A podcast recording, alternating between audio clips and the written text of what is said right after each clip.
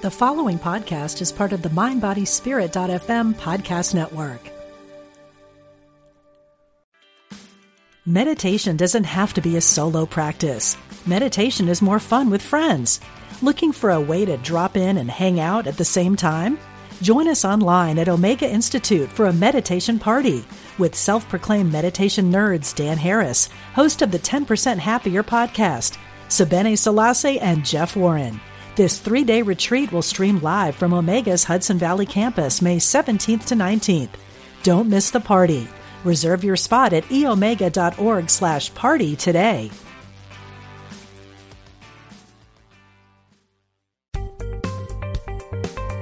Experience the difference.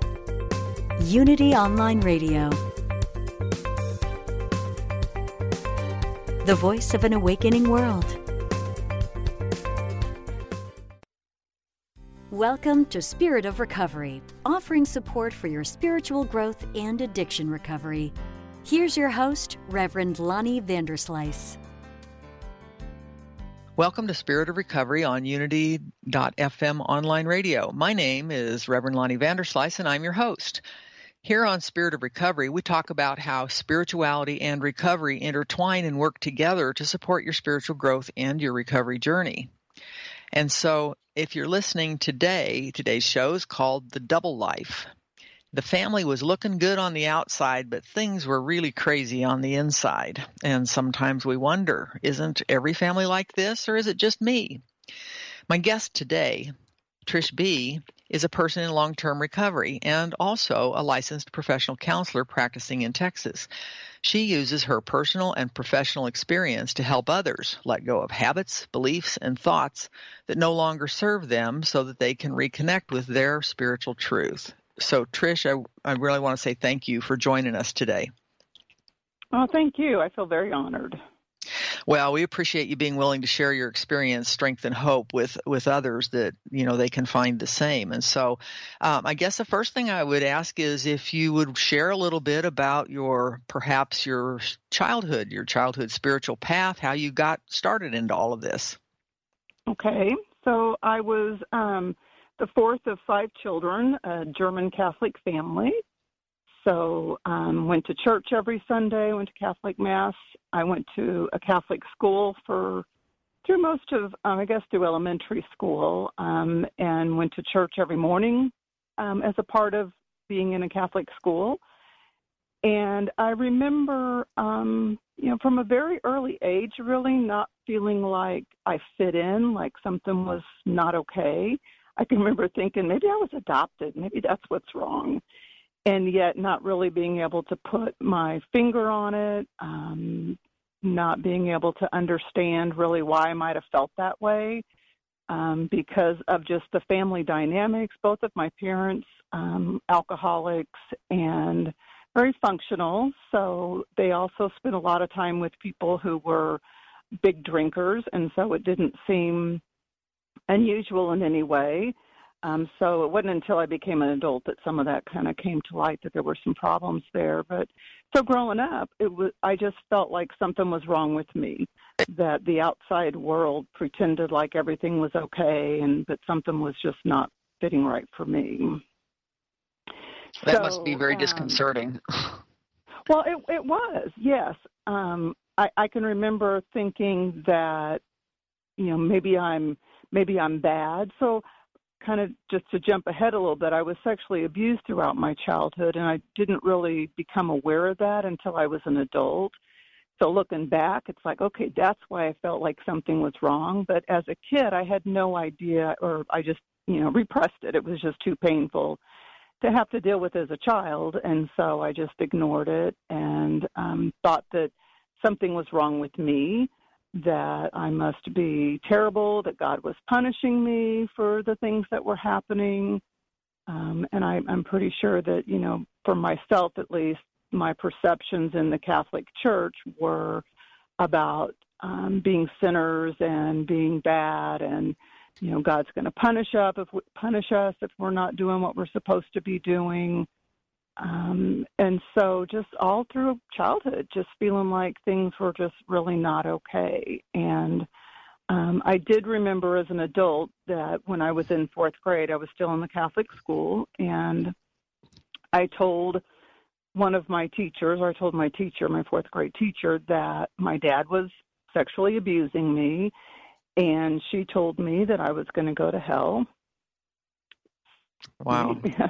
I get kind of teary still with this, yeah. Um, mm-hmm. So made me go sit in the corner that I was going to be punished. How dare you make this stuff up about your parents? You're supposed to honor your parents. Um, so lots of shame. So I wasn't about to say anything after that. Mm-hmm, um, and so mm-hmm. that just contributed, though, to this belief that there is something wrong with me, that I was making this up or it really couldn't be. Um, and so it was very confusing for me. All and I su- suspect with your yeah. uh, with your parents and the role that they played in the church, it sounds like you know that was um, a, a, challenge trying to sort all that out it, as a kid. Yes. yes, it was. So my dad, um, yeah, he was very involved. Both of my parents involved in church. And my dad, I don't remember for sure. I think he was like a deacon, but he was like an elder in the church. And so it was that much more confusing that on the outside we were this you know, loving middle class family, went to church, parents, you know, involved in church, and yet behind closed doors there was so much craziness going on.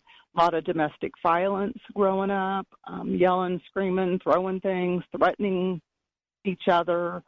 So it was, yeah, behind closed doors, it was extremely crazy.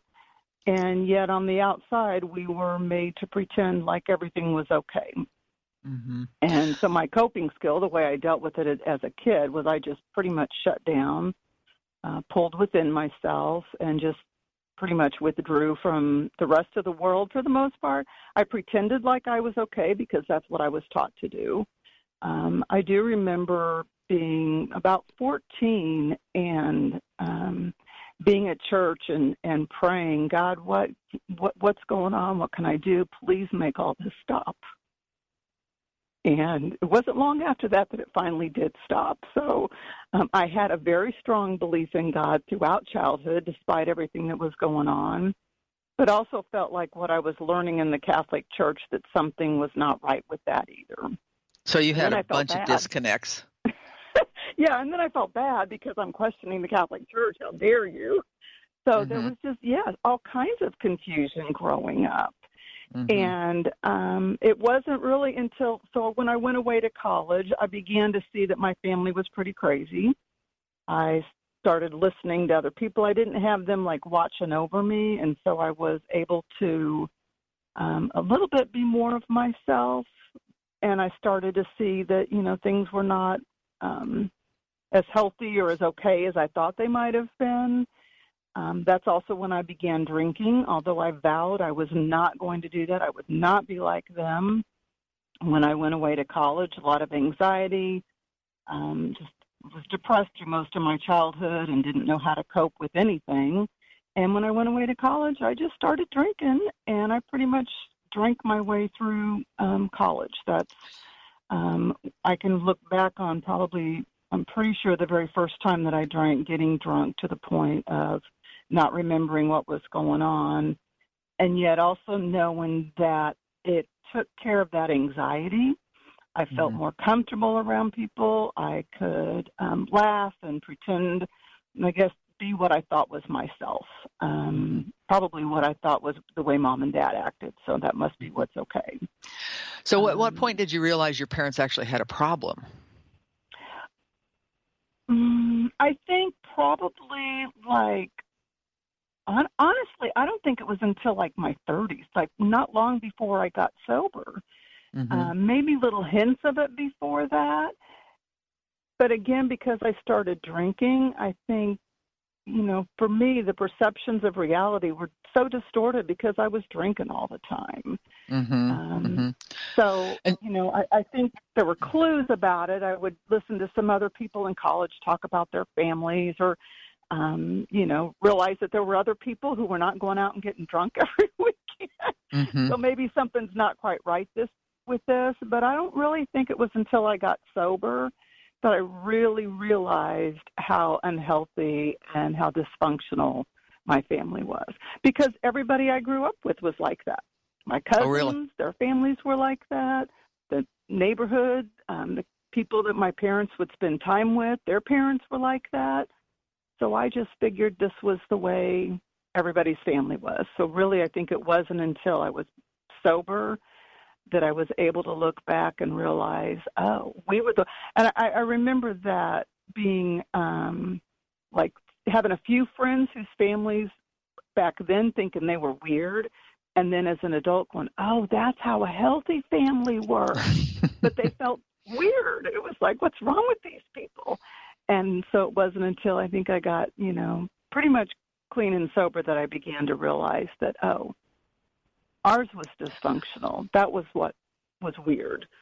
Um, so when you, got, uh, oh, go ahead. Well, I was going to say then when I when I graduated from college, um, and I I ended up having a child out of wedlock, which was also shame on the family, and um, I quickly found somebody to marry to try and save face, I guess, really um, who was also an alcoholic. And so then I turned to marijuana, um, and that became my drug of choice was the pot.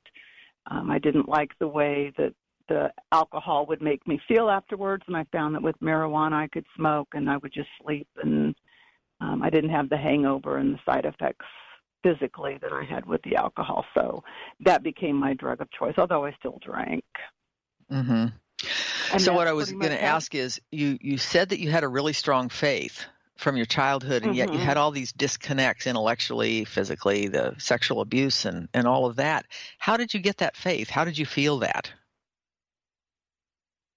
was it nature based was it um, um it was very i i just remember a lot of just like being in church and a lot of physical warmth a lot of um just having this sense that knowing that God was in me, it, it, um, I think it's really hard for me to describe because a lot of it was just a sense like when I was praying and asking God to remove all of this, I very clearly remember this sense of peace just watch mm-hmm. over me. And and I knew that because of everything that was happening, that couldn't possibly be me or my life that was causing that peace. And so mm-hmm. I think even from a young age, just having that sense of peace. And yes, nature definitely, I think, spending time outside and seeing the miracle of um, new growth and so many things that happen in nature that it, it's got to be, there's got to be a power out there. There's got to be a God out there that's creating all of this. This is way beyond anything a man could do. And yet, if there's a God, then why isn't he like saving me? What's mm-hmm. going on here? And I do think that probably that strengthened my faith after I had that time of prayer. And it wasn't long after that that the abuse stopped, that that was an affirmation that, see, I am here. I am here. But it was still confusing because why did it go on for so many years? Right. Why would, why would a loving, caring God do that? That didn't make any sense. I was mad at God when I got clean and sober. I was very, very angry. With God? With God. Oh, yeah. yeah. I wanted nothing to do with God when I yeah got you know clean and sober. So um, I've gone through several marriages. I would I would marry, and then that person was an alcoholic or abusive, and so then I would divorce, and then I would marry another person that was also an alcoholic. Um, I didn't know any differently, and it was during my second marriage that I um, he was an alcoholic, and I was tired of what was going on with him. Um, all of his drinking, it was he's got a problem, he's got a problem, and trying to fix him. And that's when I realized that I needed help, and I actually I, not, I went to um, counseling because of him. That he needed help, I needed to figure out how to help him. So it was really the you know, codependency piece and the seeing it in somebody else that got you started on your own path. Yes, yes, yeah.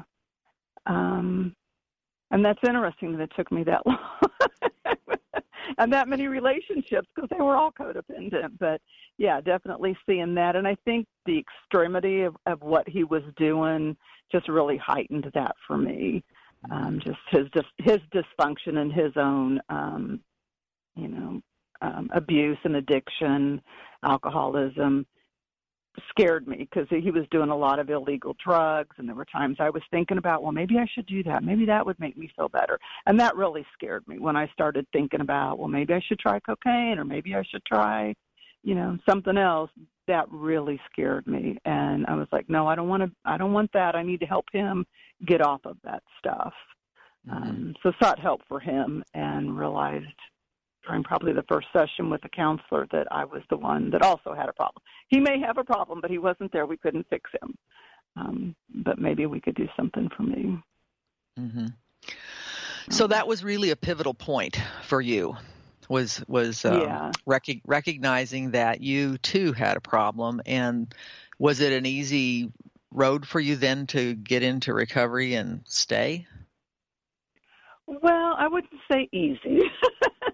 Although I, um, being the personality that I am, I um, was typically a rule follower. I did what authority asked me to do. And so when I went to this first counselor, um, who happened to be a drug and addict, drug and alcohol counselor, um, and I'm talking about my husband and all the things that you know was wrong with him, and the, he just kept bringing it back to me. Well, what about you? Um, oh well, yeah, I smoke some pot. Well, not much. you know, and, and, and being very good, he's able to go. Well, how much is not much? Oh, I don't know, three or four bowls a day. Well, that's just before I go to work. and it wasn't really until I was saying all this stuff out loud, like, oh my gosh, this probably sounds really crazy, Trish. Um, and so he, he basically said, you've got a problem. This is what you need to do. And I did it. Um, I knew that I was miserable. I knew I couldn't continue. I was feeling suicidal, I think, too. Um, I didn't realize again that those suicidal thoughts were things like I just want to crash my car. Maybe I'll maybe I'll have some kind of horrible disease and I'll die. Uh, maybe I just won't wake up. So, so some real passive suicide thoughts. Mm-hmm, mm-hmm. And I mm-hmm. didn't recognize that's because I'd had those all of my life. I did not realize that I was feeling suicidal. Um. I just knew that I could not keep going the way I was going. And so he said, You need to go to a 12 step program. Here's meeting schedules for AA, for NA. I did it. Um, he was running a um, what they call now, I don't an intensive outpatient program where we met three times a week and I did individual therapy with him and I I did that. And I remember being in one of those group sessions and realizing oh my gosh, I'm the only one here going to meetings. Oh, I have a choice. Because uh. I thought if I don't do this, he's not going to see me anymore. So I, and it was like, okay, but I'm doing better than these people as well. Um, but it was definitely not easy. I was I was very blessed that I had this awesome counselor. I was blessed to find what became my home group when I first started. Um, I I chose NA mostly. I could really relate to the addiction part of it, um, and that for me seemed to work. I always tell people whatever works for you, it's all the same. It's where you feel like you belong.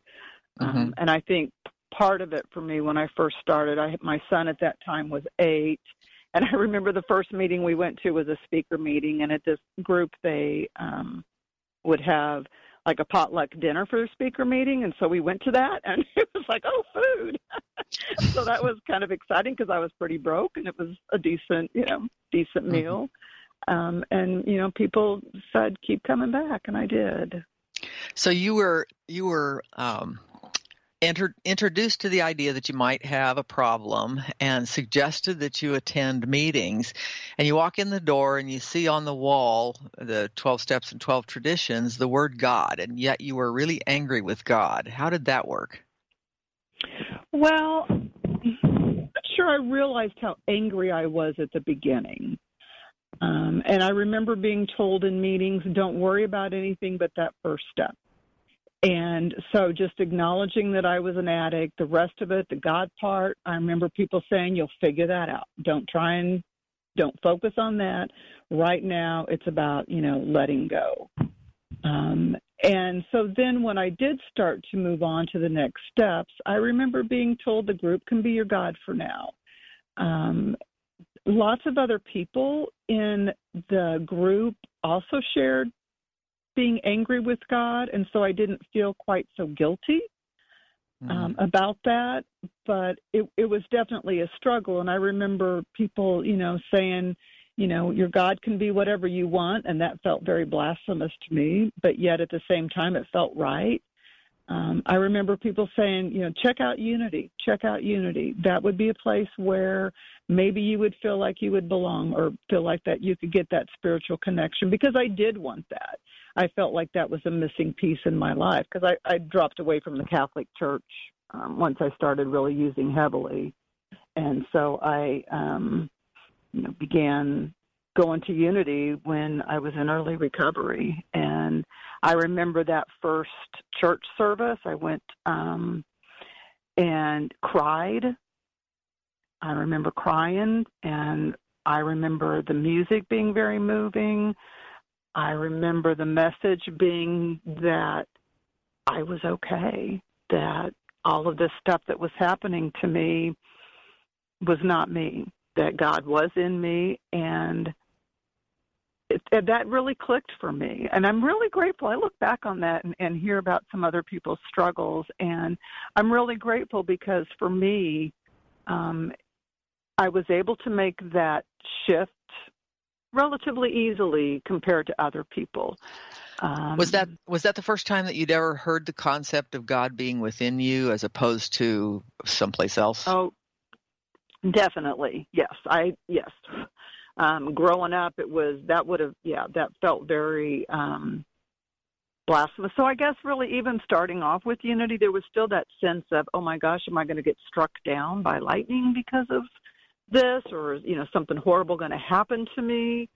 Um, I'm I'm grateful that the people that I spent time with in those early years were um, had a strong spiritual connection. Some of them went to Unity, some of them did not, but they had that strong spiritual connection that gave me an opportunity to talk with them and ask questions, um, suggested readings for me.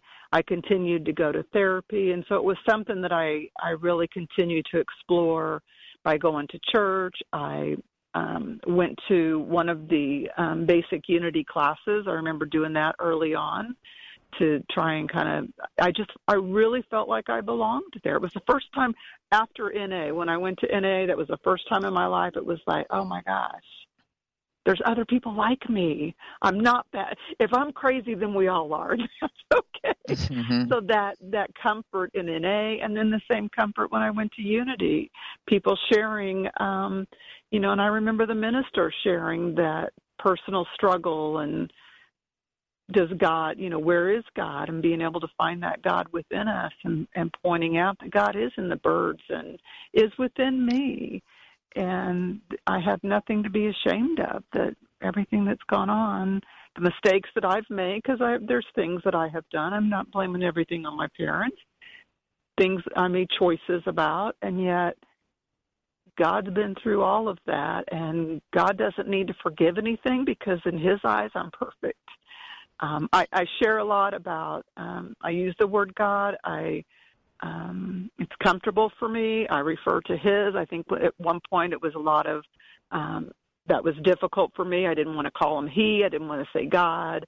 Um, greater power, higher power. Definitely, I use that term a lot and it took a lot of years, probably 10, 15 years of um, continuing on this spiritual path to just recognize, okay, God is easy to say. God is something that most people can relate to. And so that's the term that I end up using today. Yeah, that's an interesting point because I think that so many people get turned off by the word based on their history coming into mm-hmm. the program that they don't you know no, I don't believe in that God either. you know, right, uh, right. And so this, by the time people get to the third step and understanding a power that you understand that's greater than yourself, um, you know, I remember wrestling with that a lot. And I think part of the challenge with that for me was I never trusted anything that I understood. What I thought, everything that I thought was right growing up was wrong. And so I didn't trust myself. And I think that's one reason why Unity was so helpful for me because it helped me see that other people also struggled with that. I remember being told, We believe in you until you can start to believe in yourself. It seems like there's a song along those lines that I remember um, singing at church. And so that really gave me a lot of strength that I was not the only one questioning all of this and that God didn't care that I was questioning all of that. It didn't matter. Mm-hmm. Um, so, yeah, it was definitely a, a long process for sure. Well, and I was just going to revisit that. You mentioned 10 to 15 years. So if you're if you're struggling all of that time, you know, I think a lot of people think that I'm going to get to the program, I'm going to find God and I'm going to be good, you know, and then next week oh, I can get yeah. on with my life. Mhm. Mhm. Right. And I know I believed that at the beginning. This is what well first it was, you know, if I get this husband fixed, then everything will be all right. And if I get clean and sober, everything will be all right. Um, and yeah, it took a lot of going to meetings, a lot of going to church to realize that everything already is all right, that I don't have to wait for this end result. Um, but it, you know, I worked those steps with a sponsor. I did what I was supposed to do in NA. Um, I went to AA. I went to church. I did, and and I look back and I think it, it's all by the grace of God that I'm clean and sober today, 29 years later, because I did not do this by myself. I'm too willful. I'm too weak. I'm too wishy-washy. That yeah, there's just no way I did this on my own. Okay. Well, we're going to have to take a break here in just about I don't know um, half a minute or so, and so I'd like okay. you to hold that thought, and then when we return, we will pick up the conversation uh, where we leave off. All right. Sounds great. All right.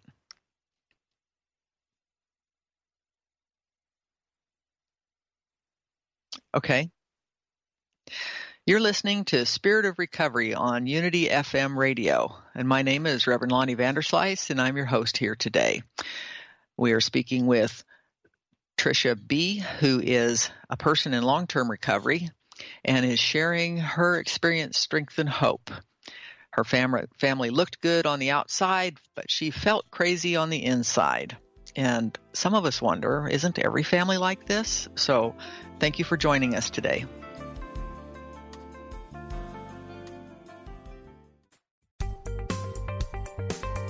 Experience the difference.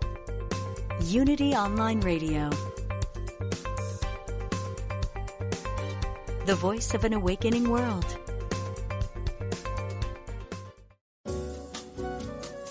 When listeners like you contribute to Unity Online Radio, you're making a positive difference in your life and the lives of other spiritual seekers. Go to unityonlineradio.org and click on Donate to make a one time donation. Or sign up for monthly contributions. Thank you for your support. Dorothy Day, a co founder of the Catholic Worker Movement in America, called for not a revolution of arms, but a revolution of the heart. Since the beginning of our nation, the American Revolutionary War, and long before that actually, there's not been a time without conflict somewhere in the world. Makes you stop and think, doesn't it? Certainly we live in challenging times. Each day brings seemingly limitless opportunities to take offense. And each opportunity offers me a choice. I can give a knee jerk response in fear or anger or I can choose consciously to respond in love. My choice may seem insignificant. After all, I'm only one person. But as history has taught us, one person can make a difference. Peace can begin with me. To find a Unity Church near you, please visit our website at www.unity.org. What if you could start each day with a positive outlook, remembering you are a divine expression of God? Daily Word is a booklet of daily devotionals offering positivity that's downright contagious. With a print subscription or by email, you can pause to reflect on how to practice spirituality in your human experience. Reading Daily Word takes about a minute a day, so you can feel uplifted every morning. Visit dailyword.com to subscribe. If you could talk to an angel, what would you say? Join Jerry Gavin every Monday at 5 p.m. Central for Angelic Connection. Jerry shares messages from his guardian angel, Margaret, in combination with ancient healing practices to teach people how to listen to their spirit. Jerry can help you strengthen your connection to the angelic realm and receive clear messages of help and healing. Call in and join the show every Monday on Unity Online Radio. Here's a Unity mindful moment. The ancient Chinese philosopher known as Lao Tzu brings us into the present moment with this quote Do you have the patience to wait until your mud settles and the water is clear? Can you remain unmoving till the right action arises by itself? The master doesn't seek fulfillment, but not seeking, not expecting, is fully present and can welcome all things. When you're feeling impatient, think about this passage and trust in the moment. Welcome back to Spirit of Recovery with Reverend Lonnie Vanderslice. Welcome back to Spirit of Recovery. We're glad you're with us today. And if you're just joining us, my name is Reverend Lonnie Vanderslice, your host, and I'm here with my guest, Tricia B. We're going to resume our discussion in just a moment.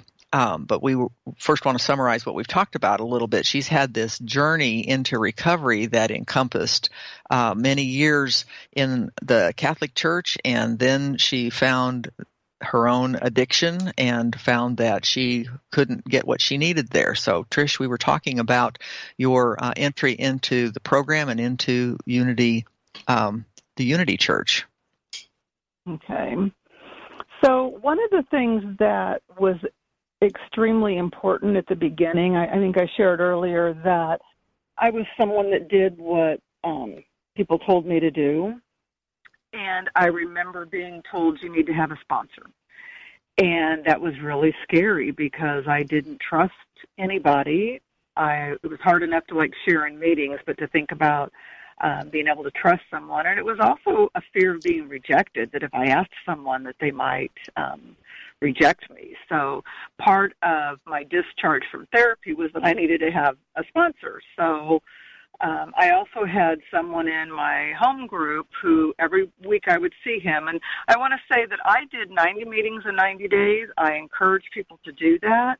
Um, I think that's extremely important. And so, in order to do that 90 and 90, I traveled around to lots of different groups besides my home group, and I would see this same guy, Brett, over and over and over. And every week or every meeting, he would say, "You have a sponsor yet?" No and he'd take me up to these women and he would give me, you know, okay, she needs a sponsor, and then he'd leave me in this circle of women. Like, what are you um, and eventually I got tired of him asking, and so I wanted to be able to say yes. So I finally asked a woman to be my sponsor, and she said yes. And we began really officially working the steps. And um, I've continued for me today, the sponsor is about having a spiritual guide, and I continue to have spiritual guides in my life. That was extremely important. Um, sponsorship is about being able to find someone who has what you want. Um, the person that I initially chose was Gloria, and she had several years in recovery. Um, she appeared to know what she was talking about. She appeared to be walking the walk um, and not just talking it. And so I, again, I would meet with her on a regular basis. I would um, see her at meeting. We worked the steps together.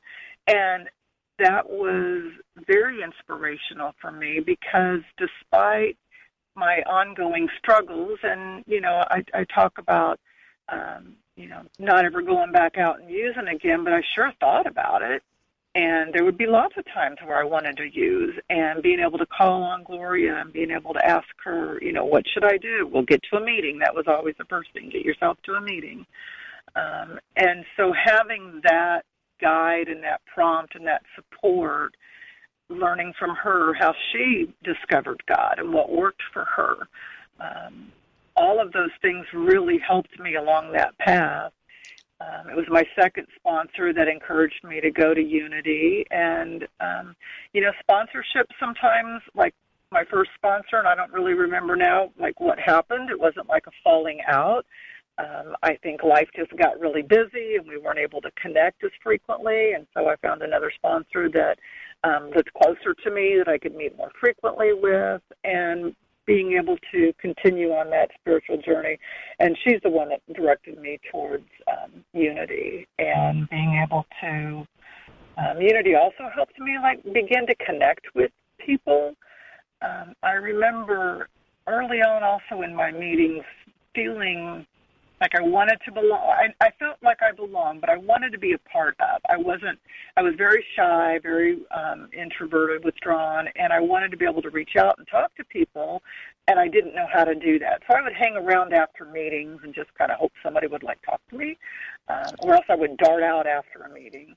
And I remember somebody coming up to me and saying, um, you know, maybe one of the things you could do after a meeting is help pick up coffee cups and um, empty ashtrays. And, and I'm like, why should I do that? but my first response is like, well, I don't smoke. Why should I be doing that? And um, but I did it because. And what happened is then people started coming up to me. I'd be kind of cleaning up, and people would come up to me and talk to me, and that kind of helped break that ice. Um, and so the same thing would happen at church. I took that lesson that I learned from um, NA when I would go to Unity. And so instead of just running out afterward, maybe I would stay in the sanctuary and pick up bulletins or pick up coffee cups or, you know, look around and see if there was something that I could do that would help out. And so that allowed me to meet new people and kind of get over myself. And so that's um, so really that, that connection to service that you just mentioned yes. is really a tool to help us um, in life. Yes, yes. It's extremely important today to be of service to other people. Um, being a professional counselor now, I'm able to do that in a professional way, and yet I continue to do that in my individual um, life, volunteering, um, I, you know, meet with people on a, you know, outside the counseling part to help them through their recovery. It's extremely important to me to pay it forward, and I frequently tell people that that, you know, if you want to um, make a difference for yourself, pay it forward. Think about what you can do for somebody else, and it it pays off in immense rewards for myself and the fact that there's people out there that I know are getting something. I'm planting seeds uh, is what I remember being taught is to plant some of those seeds, both in spiritual life with you know 12 step programs. I um, it's important for me to to share with people that you're perfect just as you are. In my line of work, that's one thing people often come to me feeling broken, feeling like there's just no hope for them.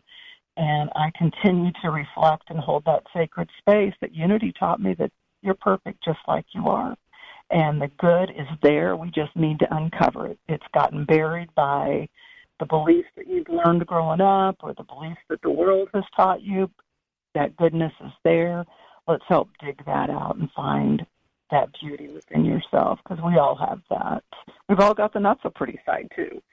I choose to focus on the, the prettier side of life for myself and um, and reflect that for other people as well. So yes, being of service um, in church, um, in you know the twelve step programs, just in life in general, is extremely important to me.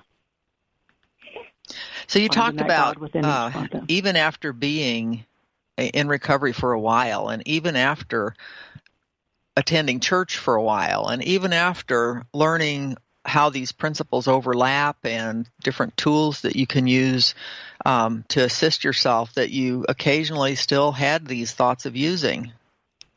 Oh yes yes.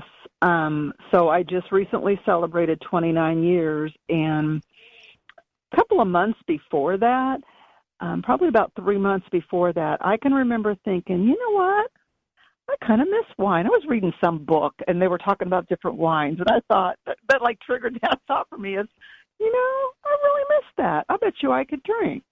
And I played with that thought and played with that thought. I Googled, can a recovering addict start drinking? I, I I looked for everything, and I can remember at one point like Googling something and going, Okay, Trish, isn't that called like rationalization and denial? Isn't you know, think back on those early days. Didn't they warn you about this? That no matter how much time you've got, those thoughts come back. And so, what is it that you need to do here, Trish? Because I might be able to do that. I don't know. I am not going to take the chance, is what I decided. And I thought, okay, I'm not going to take that risk. So, what do you need to do instead? One of them was to go to a meeting. So, I went to a meeting. One of them was to then verbalize these thoughts of wanting to use. And so, I shared that in the meeting. I shared that with my support system at church. I shared it with my son. I, I made it public that this is what I'm thinking and I don't want to do it.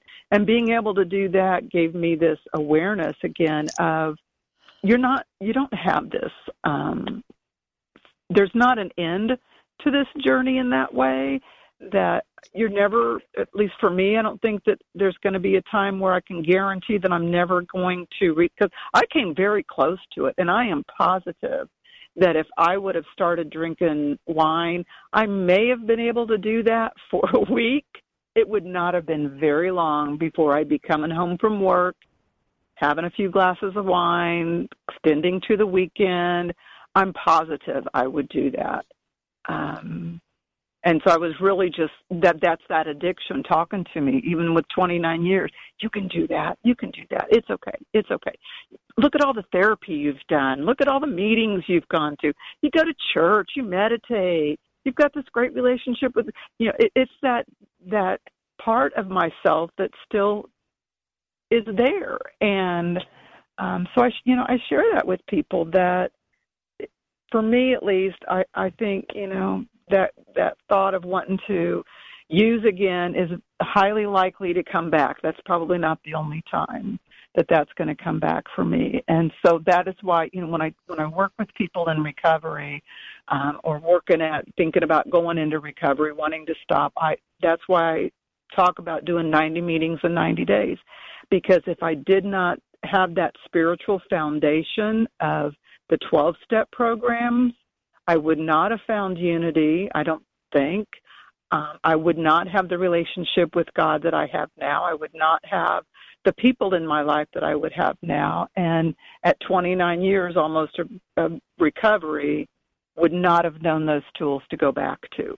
Oh. But I remember being taught early on don't ever forget how awful it was when you came into the program and I've, I've I've kept that. I can I can go back to that moment. I can see myself. I can realize those feelings, that negative self talk, and I don't ever want to be that person again. I don't ever want to go back to that. So it's not worth the chance of having a glass of wine. It cannot possibly be worth that. I've gained so much, and I shared earlier about being uh, my first meeting being a speaker meeting, and I remember one of the people was celebrating five years and thinking, "Oh my gosh, there's no way I can do that." One day was just like barely manageable, and people would say, "All we have is today," and I firmly believe that. That you know, on the calendar, I may have all those years, but really all I have is this moment right here, right now, because I don't know what's going to happen the rest of today. I cannot guarantee that I won't relapse later today. I just know right this moment I'm not using, and right this moment I'm using tools to prevent a future relapse. I'm doing everything that I can possibly do today to keep that from happening, and I'm not doing so, it by myself. So, what are your favorite tools? Well, I think um, I do. I meditate. I do a lot of contemplative prayer. I continue to attend church. I continue to um, read the 12 step materials. I attend meetings once in a while. I don't go nearly as frequently as I used to, um, but it, that foundation is still there. I rely on people. I um, find people that can support me that are also um, and it may not necessarily be recovery from addiction, but I know one of the things I love about Unity is there's there's other what I call recovering Catholics. There's other people that are recovering from lots of different things, and we all have something in common in that we're trying to heal and, and develop a stronger connection with God, and that's that tribe, that group, that support system is immensely important to to me. And that's one of the things that I continue to rely on as I said being able to share with people I'm thinking about using what what's crazy about that after all these years? And knowing that if you don't want that to happen you've got to rely on that support system swallow your pride and admit I'm wanting to use and move on. That, that that those thoughts don't have to have that power over you. So mm-hmm. remembering that it's not done alone. That I've got the support of God. I've got and God works through all these people in my life. He works through you, Lonnie, and you know, reaching out to me today. And I think if somebody out there hears a little bit and gets a little bit of a seed planted, then good. That's all I'm here for today is just to plant those seeds. So knowing that I've got that support system, um, that's definitely huge. Reminding myself that God is in me that I don't have to look outside of myself for something to fix me. And that's what the alcohol was trying to do. The that's going to fix me. The relationships, the sex, the shopping, the food, all of those things, they were going to fix me. They were going to make me okay. And realizing that God is within me. Um, I remember crying at a unity service when I heard that message multiple times that God is in you, that you're perfect just as you are. And God doesn't need to forgive you for anything because He sees you just as you are. And that was such a relief and difficult to believe at some point. I remember about three or four years ago, I was um, gone with a friend to a um, a monastery, and we were in their church, and um, it was a monastery and a convent, and the nuns were having their service, and they said that we could stay at the back. So I was sitting towards the back with my friend, and we were um, meditating throughout this service. And at one point in the Catholic service, there's a, a statement that we repeat like multiple times um, that I am not worthy to receive your gifts, Lord. And I remember hearing that in this service, and my eyes like popped open. I was like, no wonder I think that I'm no good. I heard that for years. Mm-hmm. Every every day for years, and then every Sunday for years. No wonder I thought something was wrong with me, and mm-hmm. that's not what the purpose of that was. I don't believe, but that's how I interpreted it. That's that's what was you know interpreted for myself at that, and so no wonder you thought something was wrong with you you heard that message over and over and over again. And so to come to unity and find out, no, that's not true. So how do you know what to believe? Um, I go within and I do, um, I believe what is right for my spiritual truth. I share that with the people that I work with, that I believe we each have our own spiritual truth within us. I'm not judging anybody else's um, journey or path on this. There's a great book I remember studying in a, in a class. Um, I think it's like the seven spiritual paths to God, and it talks about nature and it talks about all these different ways that we can find God. And I strongly believe that's true for me, for everybody. Is I find God in my own way, and how I believe may not believe be how you believe. It, it's okay. We're our goal is to become um, closer and closer to God. And however that happens for you, I respect that. And I will do what I can to support you on your journey. So I think knowing there's a sense of peace within me. Um, again, for me, it's there's such a um, visceral response when I'm like meditating or I'm out in nature and I'm just oh wow, this is like unbelievable, God, that you created this, this and and created me and created my dog, and um, so whatever's right for me, it, it's definitely a very physical sense of peace and calm when I know that I have found that truth within me. Well, thank you for sharing that. Journey. And um, you have a website, and um, if you're willing to share that and your contact information, if we have any listeners that would like to talk further with you, um, could they do that? Yes, definitely. Yes. So the website is npcs.com. It's New Perspective Counseling Services. So npcs.com. And my email is beach, B-E-A-C-H, at npcs.com. And I would be happy to help people um, respond to questions, just let people know. I think that's um, one of the the strengths that I gained from all of my time is that we don't do this alone. I think that's the thing that I, I, I tell people over and over. I told this to a gentleman that's been struggling on, on getting sober, and I said, you know what, dude, you help other people immensely. You're not letting anybody help you. You need to step back, allow people in, allow somebody else to help you. And that he took that to heart and has been clean. He said 13 days now. So thank you, God. Cool. It was a seed that was planted, and mm-hmm. I know that, that that's a seed that was planted in me. So we don't do these things alone. So, are there any last thoughts that you'd like to share? We've got about a minute left. Um, anything that you want people to remember, particularly? Um, I would say so. Stay open-minded and be willing to listen to other options, um, to try and step out of our own belief system and explore what somebody else might be saying, what they might be recommending, and find out if that's true for you. Um, that's one of the things I loved about Unity. It was always, you know, take this in and ask yourself if that's what's in, what's true for you. So to be open to exploring and to find however you can find the support that you need on this journey, whatever that looks like for you. Um, God sends people in our lives to support and encourage us, and they show up in all different shapes, forms, sizes. So find that spiritual community for yourself to help you through this recovery journey. It's worth it.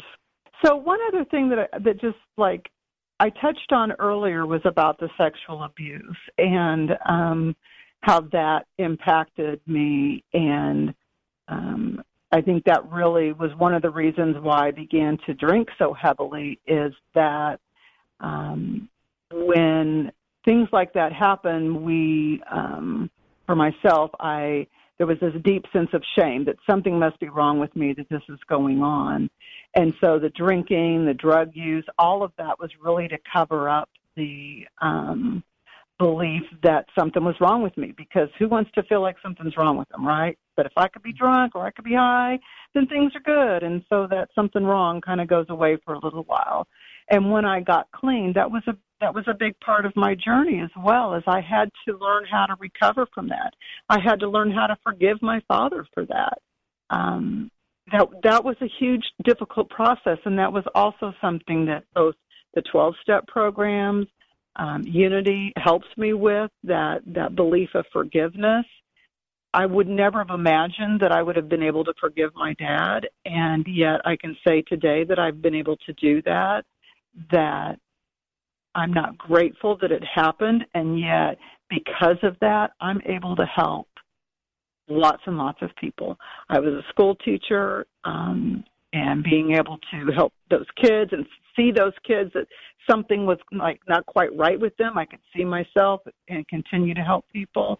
So that's been another huge part of my recovery is being able to um, remain in therapy and work through that um, sexual abuse because I think for anyone who's ever been sexually abused, the impact of that it still impacts me in a lot of ways today, and I continue to address that um, just through church, through unity, through my own therapy, my own journaling and praying and meditating. That that is a healing process, and I encourage people to um, not be afraid to look at that and to share that with people because part of that is about shame when we're sexually abused. The message is that something's wrong with us and it's too shameful to even admit that it's gone on, so we pretend like it hasn't. We don't tell people.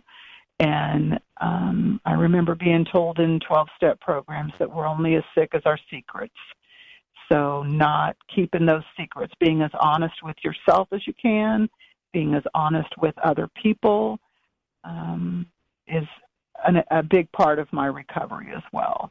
And I think that's why I, appreciate unity because there's people that are all walks of life and all circumstances and experiences that are willing to share their own hurts and how they've moved past those and don't let that um, control their lives anymore. So well, I, th- I think you made a really important point when you talked of, earlier about trust. Um, yes. Because to, to share your secrets requires some level of trust. definitely.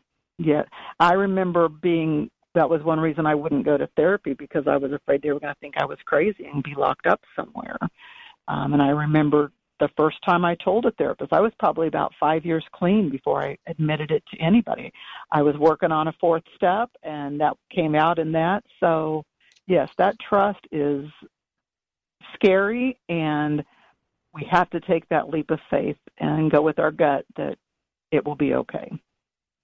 God's going to bring people that we can trust, that we can rely on, and well, thank okay. you again for sharing all of the information and the personal experience that you've shared. I know you'll help others because of that.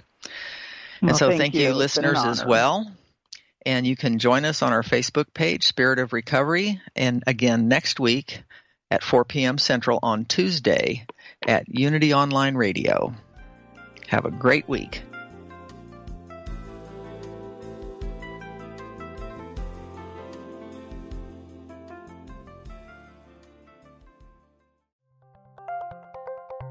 Thank you for listening to Unity Online Radio, the voice of an awakening world.